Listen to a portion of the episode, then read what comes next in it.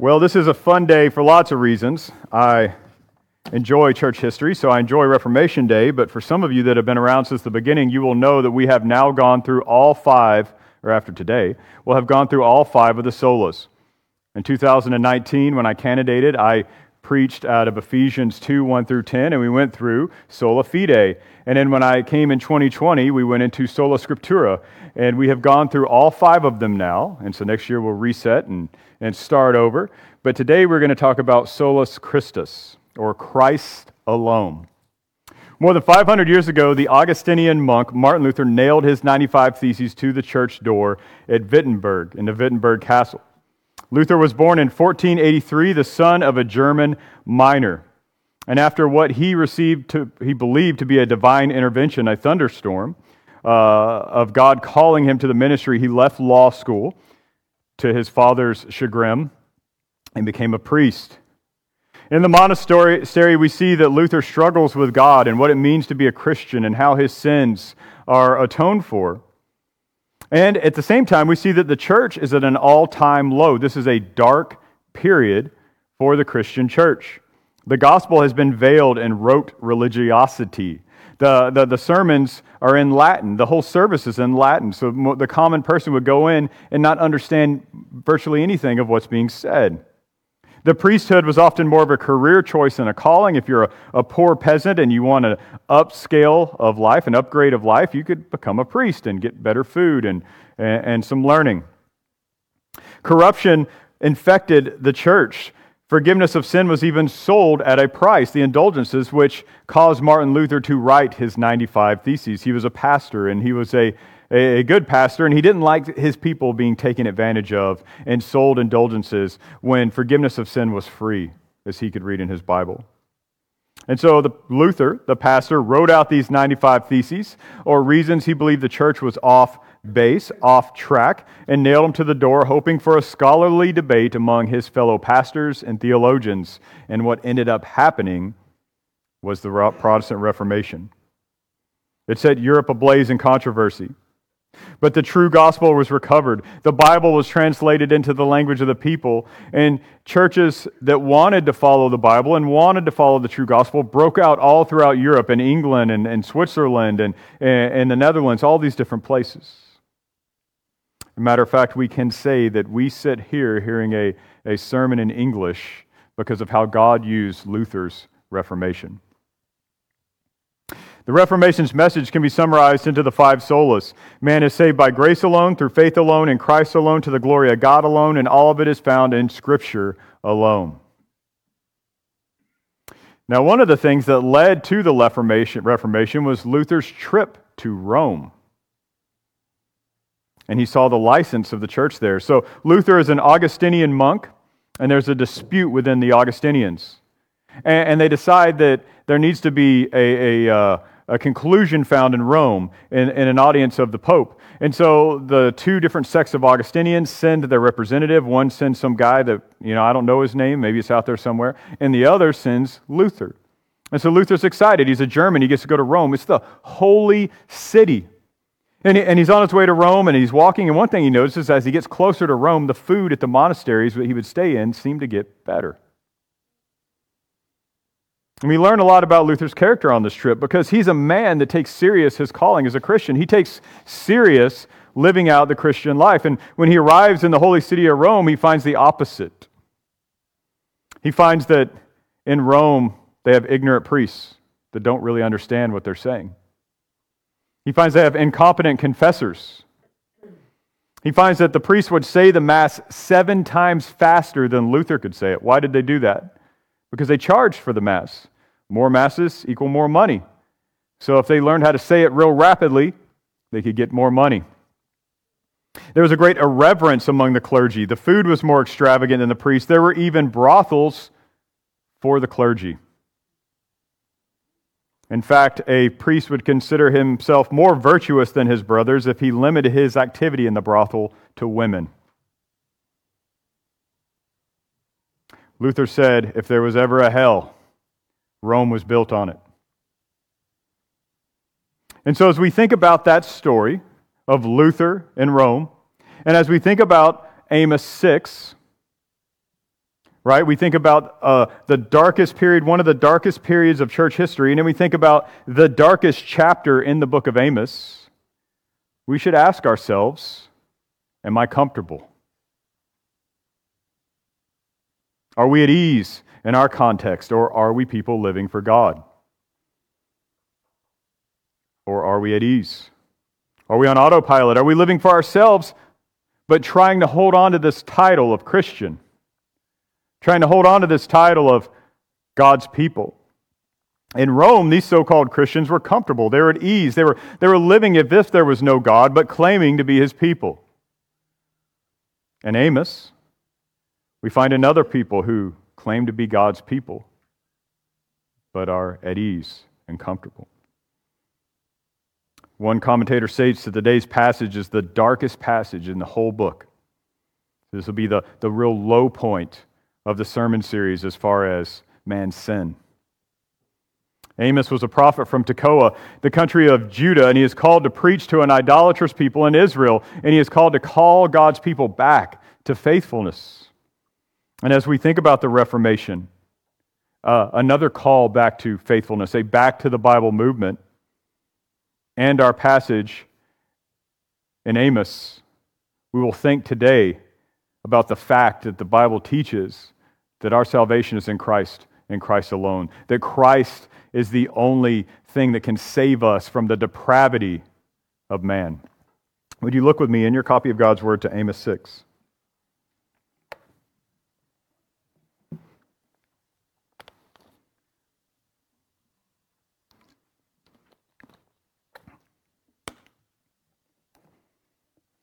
Amos 6,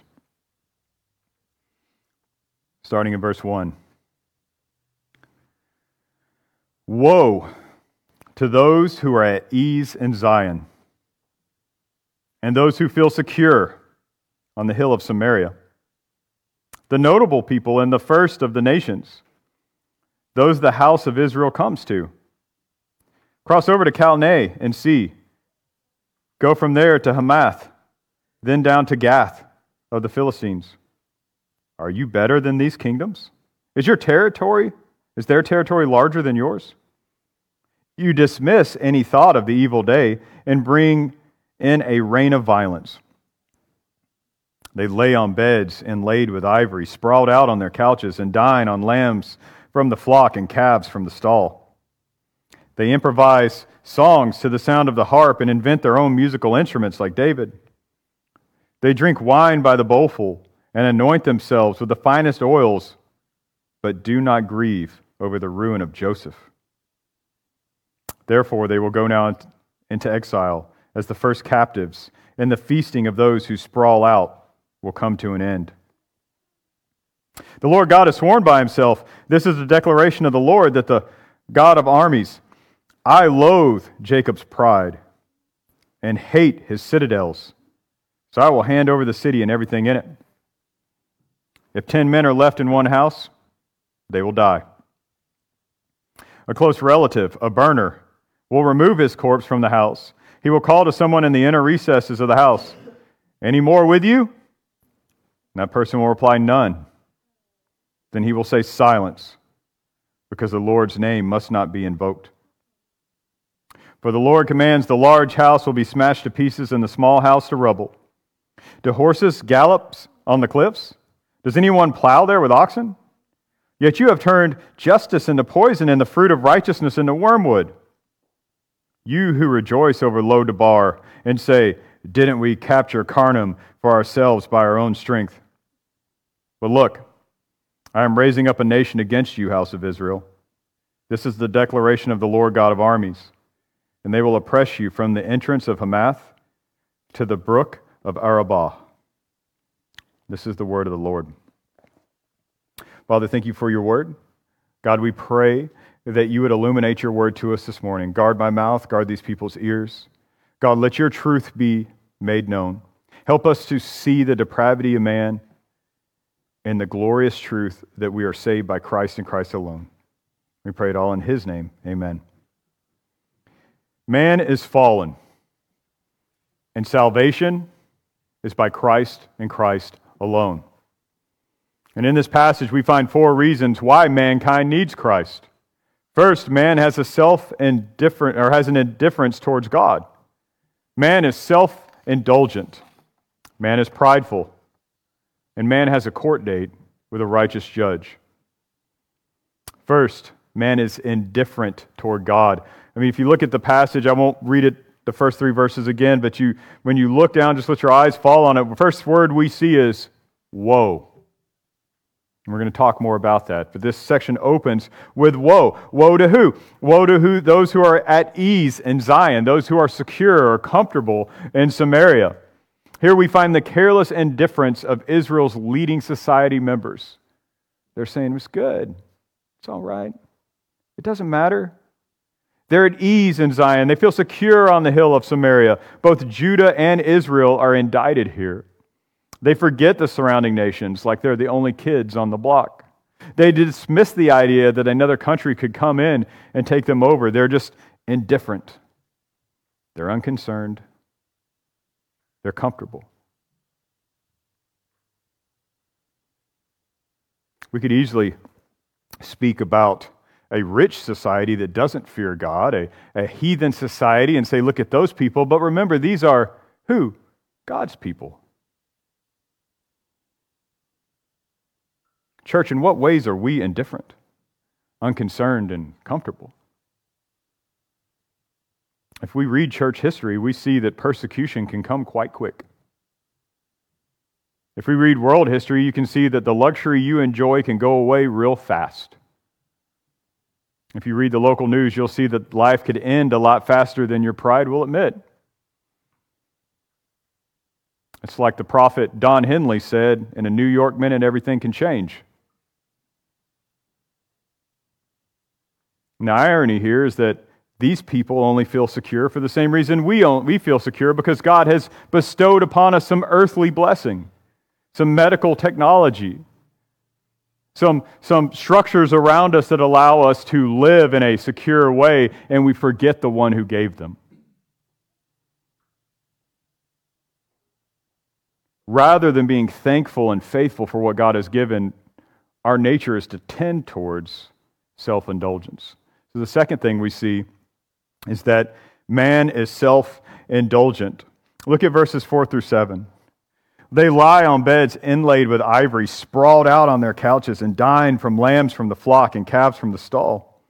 They improvise songs to the sound of the harp and invent their own musical instruments like David. They drink wine by the bowlful and anoint themselves with the finest oils and do not grieve over the ruin of Joseph.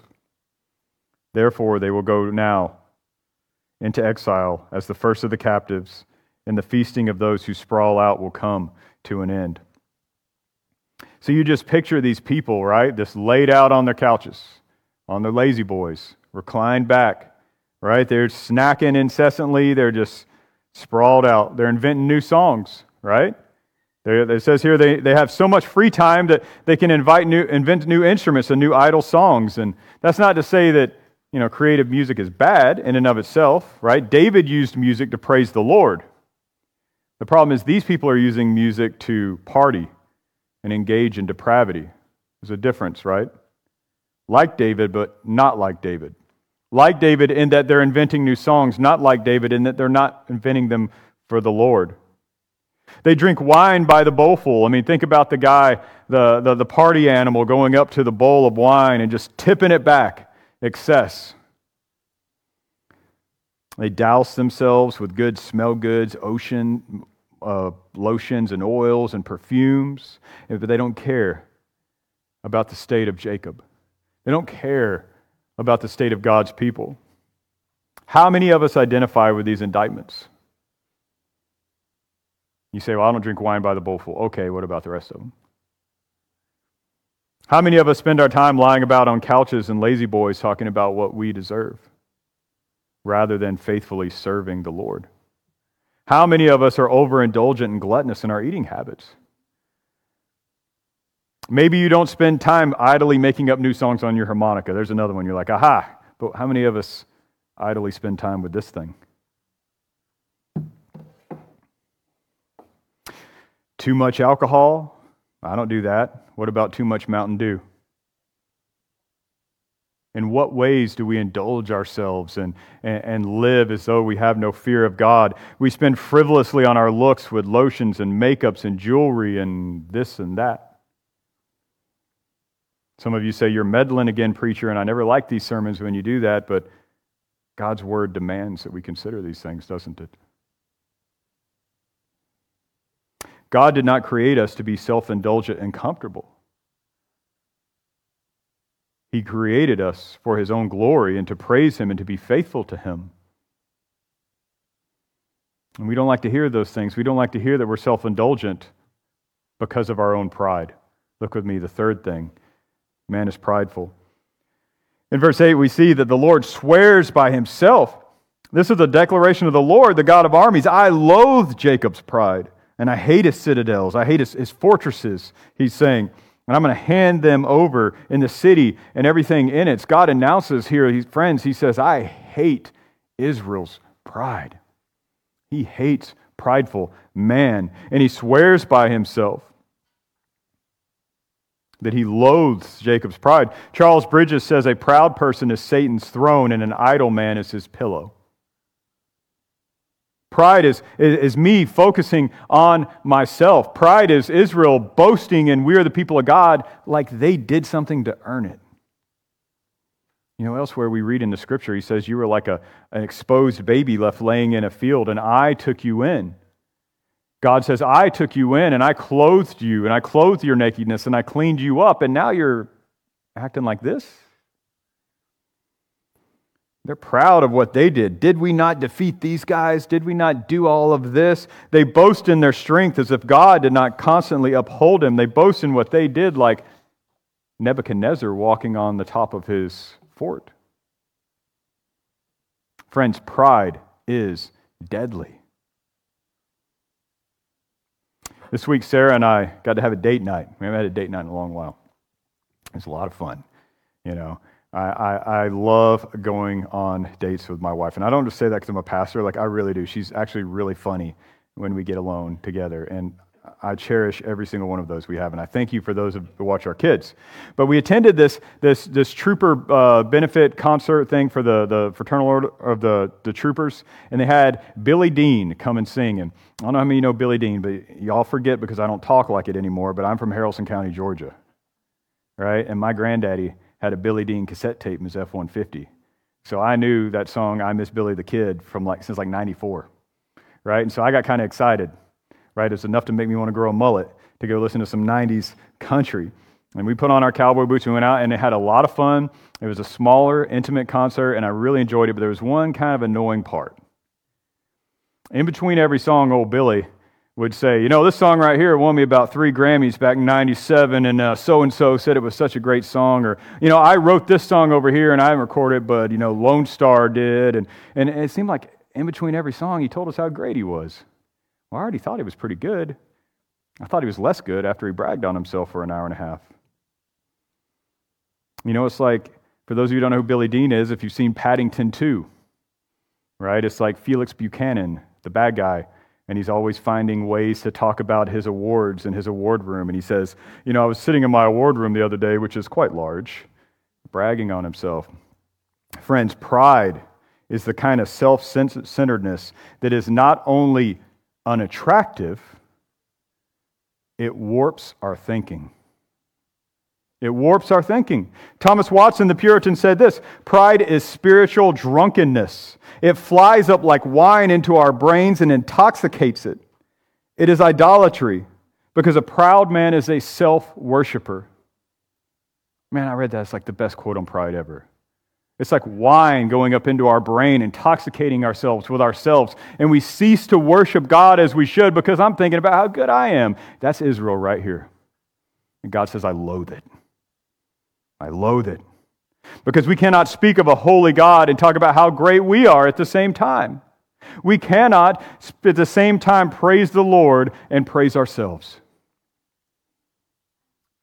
We must not become intoxicated with ourselves because we have a date with a righteous judge. And the fourth thing we see is that all men have a court date with a righteous judge. Look with me at verses 9 through 10. And if there are 10 men left in a house, they will die. a close relative, a burner, will remove his corpse from the house. He will call someone into the inner recess, call to someone in the inner recess of the house, Any more with you? And that person will reply, None. Then he, he being the, the burner or the close relative, will say, Silence, because the Lord's name must not be invoked. We read this story, friends, about this house full of corpses. It's dark. And there are a few theories on exactly what this means, but there's an overarching meaning that is clear here, and it is God's divine judgment. God's divine judgment on the pride of Jacob. A judgment so severe that we see a command to be silent and not to call on God for mercy. Why? Because it's too late. Time's up. You had your chance to repent, you didn't. Don't call on the Lord's now, name now. His name must not be invoked. Look with me at verses 11 through 14. For the God commands the large house will be smashed to pieces, and the small house will be to rubble. Do horses gallop on cliffs? Does anyone plow there with oxen? Yet you have turned justice into poison, and the fruit of the righteous into wormwood. You who rejoice over Lo-debar and say, Didn't we capture Karnaim for ourselves with our own strength? But look, I am raising up a nation against you, house of Israel. This is the declaration of the Lord, the God of armies. And they will oppress you from the entrance of Hamath to the brook of Arabah. The king of the universe decrees right here from the large house to the small house, judgment's coming. Judgment's coming. We read that for every chapter for the past several weeks. God will judge sin. God will judge rebellion. And Israel has done the unthinkable. They've turned justice, something that is good, something that is righteous, something that the Lord loves. They've turned just justice into poison. They've turned righteousness into bitter wormwood. How?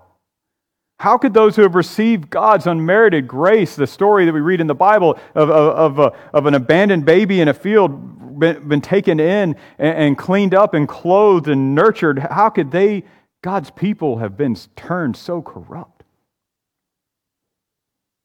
How could God's people act like this?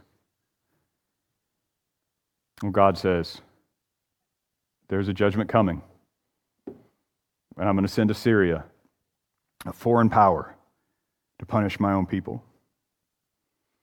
And when we read this story, right, uh, uh, of the depravity of man, of the rebellion of man, even uh, they call themselves God's people, and as we see Luther's trip to Rome, we, we find the same thing, if, if you will. We find lazy, corrupt, self indulgent, prideful.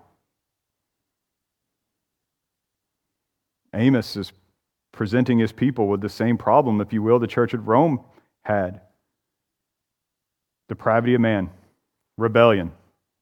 Where do we find the answer to that? Solus Christus. Both of these stories show us, friends, of a need of Christ, a need of his redeeming work. Israel needed Christ as the fulfillment of God's salvific work, and Rome needed to repent and believe the gospel. Friends, the answer is found in Christ and Christ alone.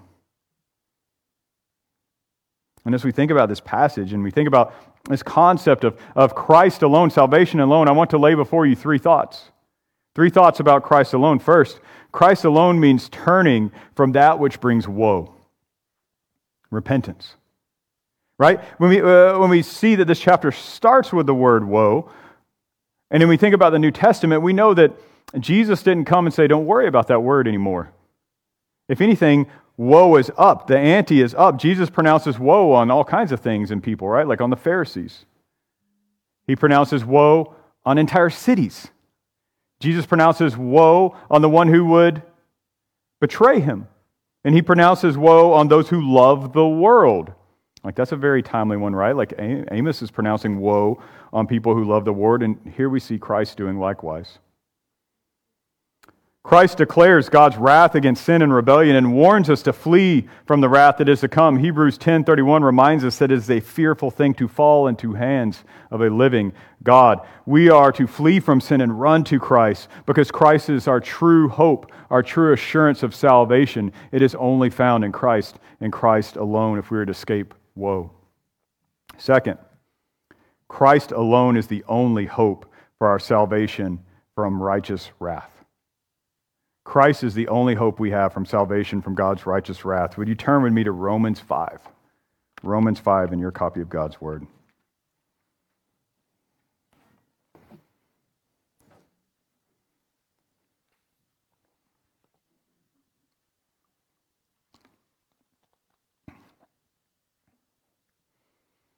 Romans 5. We'll start in verse 6. And I'll kind of, I'll read to 12, and then I'm going to skip down to 18.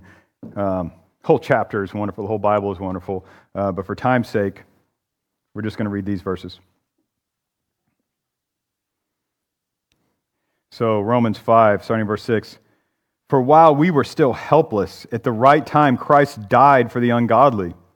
For rarely will someone die for a person Though for a good person, perhaps someone might even dare to die.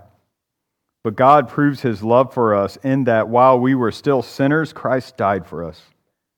How much more then, since we have now been justified by his blood, we will be saved through him from wrath? For if, while we were enemies, we were reconciled to God through the death of his Son, then how much more, having been reconciled, will we be saved by his life?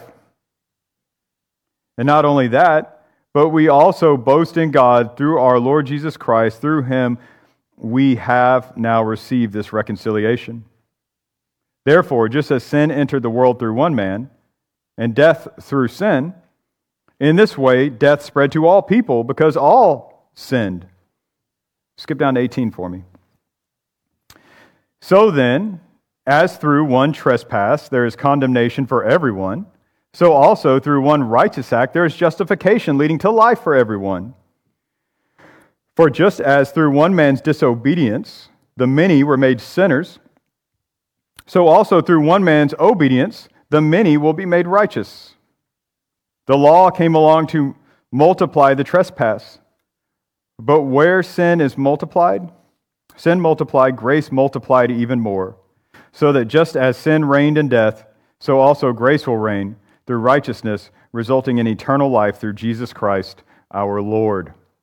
Friends, we read in these passages that all of us have inherited the same sin nature that we've read about this morning. We all were born with the same sin nature as Israel, as Rome, as Luther, as, as Pope Leo X, right? Leo's or, or, or Luther's adversary. All of us were born with this sin nature and separated from a holy God. There's nothing we could do to, to save ourselves. Through this one man's disobedience, through Adam's disobedience, sin enters the world. But in Christ, through the God man's obedience, we are restored to fellowship with God. Through one man's obedience, the many, it says, are made righteous. It is in Christ alone that we are reconciled to the holy God.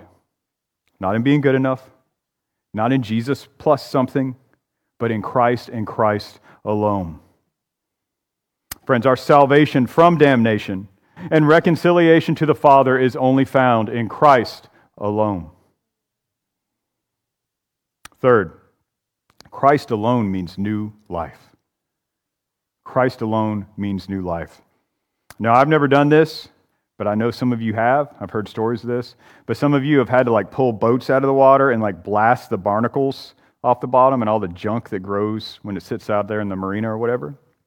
And solo Christus, this doctrine of Christ alone, blasts the barnacles from the Christian faith and reminds us that we can't add anything to salvation, right? These barnacles had grown over the years, and when the Reformation comes along, we see this barnacles blasted off and reminded that our salvation, our justification is only found in Christ's righteousness. With that, we also see that the Bible blasts away the barnacles of these ideas that we have been relieved of our obligation as genuine believers to live in keeping with this new life we have received. True faith in Christ leads the believer to holy living, leads the believer to obedience, not to live as Israel was living and not to live as Rome was living, but true faith in Christ manifests itself in holiness. And you say, but doesn't that put the emphasis on me and not on Christ? Doesn't it make it about what I do? You just said it's not Christ plus my work that saves you. And I say, yes. You're not saving yourself by your obedience. Your obedience is a result of your salvation. Friends, we have to think rightly about what we have received. Some might interpret Christ alone to deny the Trinity. Indeed, some Pentecostal people only believe in Jesus and not the Father and the Spirit. Roman Catholics have argued that the five solas is dumb because how can you have five things that are alone? Well, they're not thinking about the nuances of what we're saying. And I don't have the time to go into that right now. But we have to think rightly when we say Christ alone. A new life that is the product of Christ's work and found in Christ alone and according to Christ's merit. And our righteous living post conversion are not incompatible doctrines. Right? Like we are not saved by our work, we're saved by Christ, but the byproduct of that salvation is a desire and an effort to live a holy life. Those two things are not incompatible. Some internet theologians might cross their arms and, and disagree with me and say, well, Luther would disagree. Would he? Bear with me one moment. This is from Luther's, some stuff he wrote about, about creeds and councils. He says this My friends, the antinomians, and an antinomian is someone who is anti law, like nomos being law, anti anti law. So they are someone who shrugs off sin because they say they have Christ.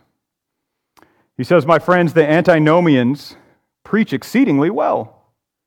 I cannot but believe they do so with great earnestness concerning the mercy of Christ, the forgiveness of sin, and other contents, the article of redemption. But they flee from this inference as from the devil, that they must tell people about the third article, that is, sanctification, that is, of the new life in Christ. For they hold that we must not terrify people and make them sorrowful, but always preach to them comfort and grace and Christ and the forgiveness of sin. They tell us to avoid, for God's sake, such statements as these. This is the statement Listen, you want to be a Christian while you are an adulterer, fornicator, swill belly, full of pride, greedy, outrageous practices, envy, revenge, and nastiness, and mean to continue in these sins? He says, They say, Don't say that. On the contrary, they tell us this is the proper way to say, listen, if you're an adulterer, a fornicator, a miser, addicted to some other sin, if you will just believe, you are saved and you need not dread the law, for Christ has fulfilled it all. Luther goes on to say this Tell me, pray thee, does this not amount to conceding the premise and denying the conclusion? Verily, it amounts to this that Christ is taken away and made worthless in the same breath with which he is most highly extolled. It means to say yes and no in the same sentence. For a Christ who died for sinners, who after receiving forgiveness will not quit their sin or lead a new life, is worthless and does not exist. For Christ has gained for us not only grace, but the gift of the Holy Ghost, so that we obtain from him not only the forgiveness of sins, but also the ceasing from sin. Anyone, therefore, who does not cease from his sin, but continues in his former evil way, must have obtained a different Christ. Friends, there is a new way of living that comes with true faith in Christ. But you say, that's Luther. What does he know? Okay. Open your Bibles back up to Romans 6. Romans 6, starting in verse 1.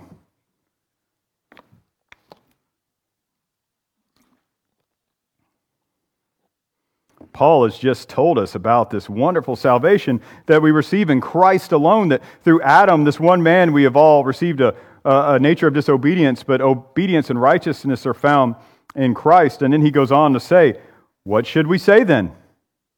Should we continue in sin that grace may multiply? Absolutely not. How can we who died to sin still live in it? Are you not are you unaware that all of us who were baptized into Christ Jesus were baptized into his death?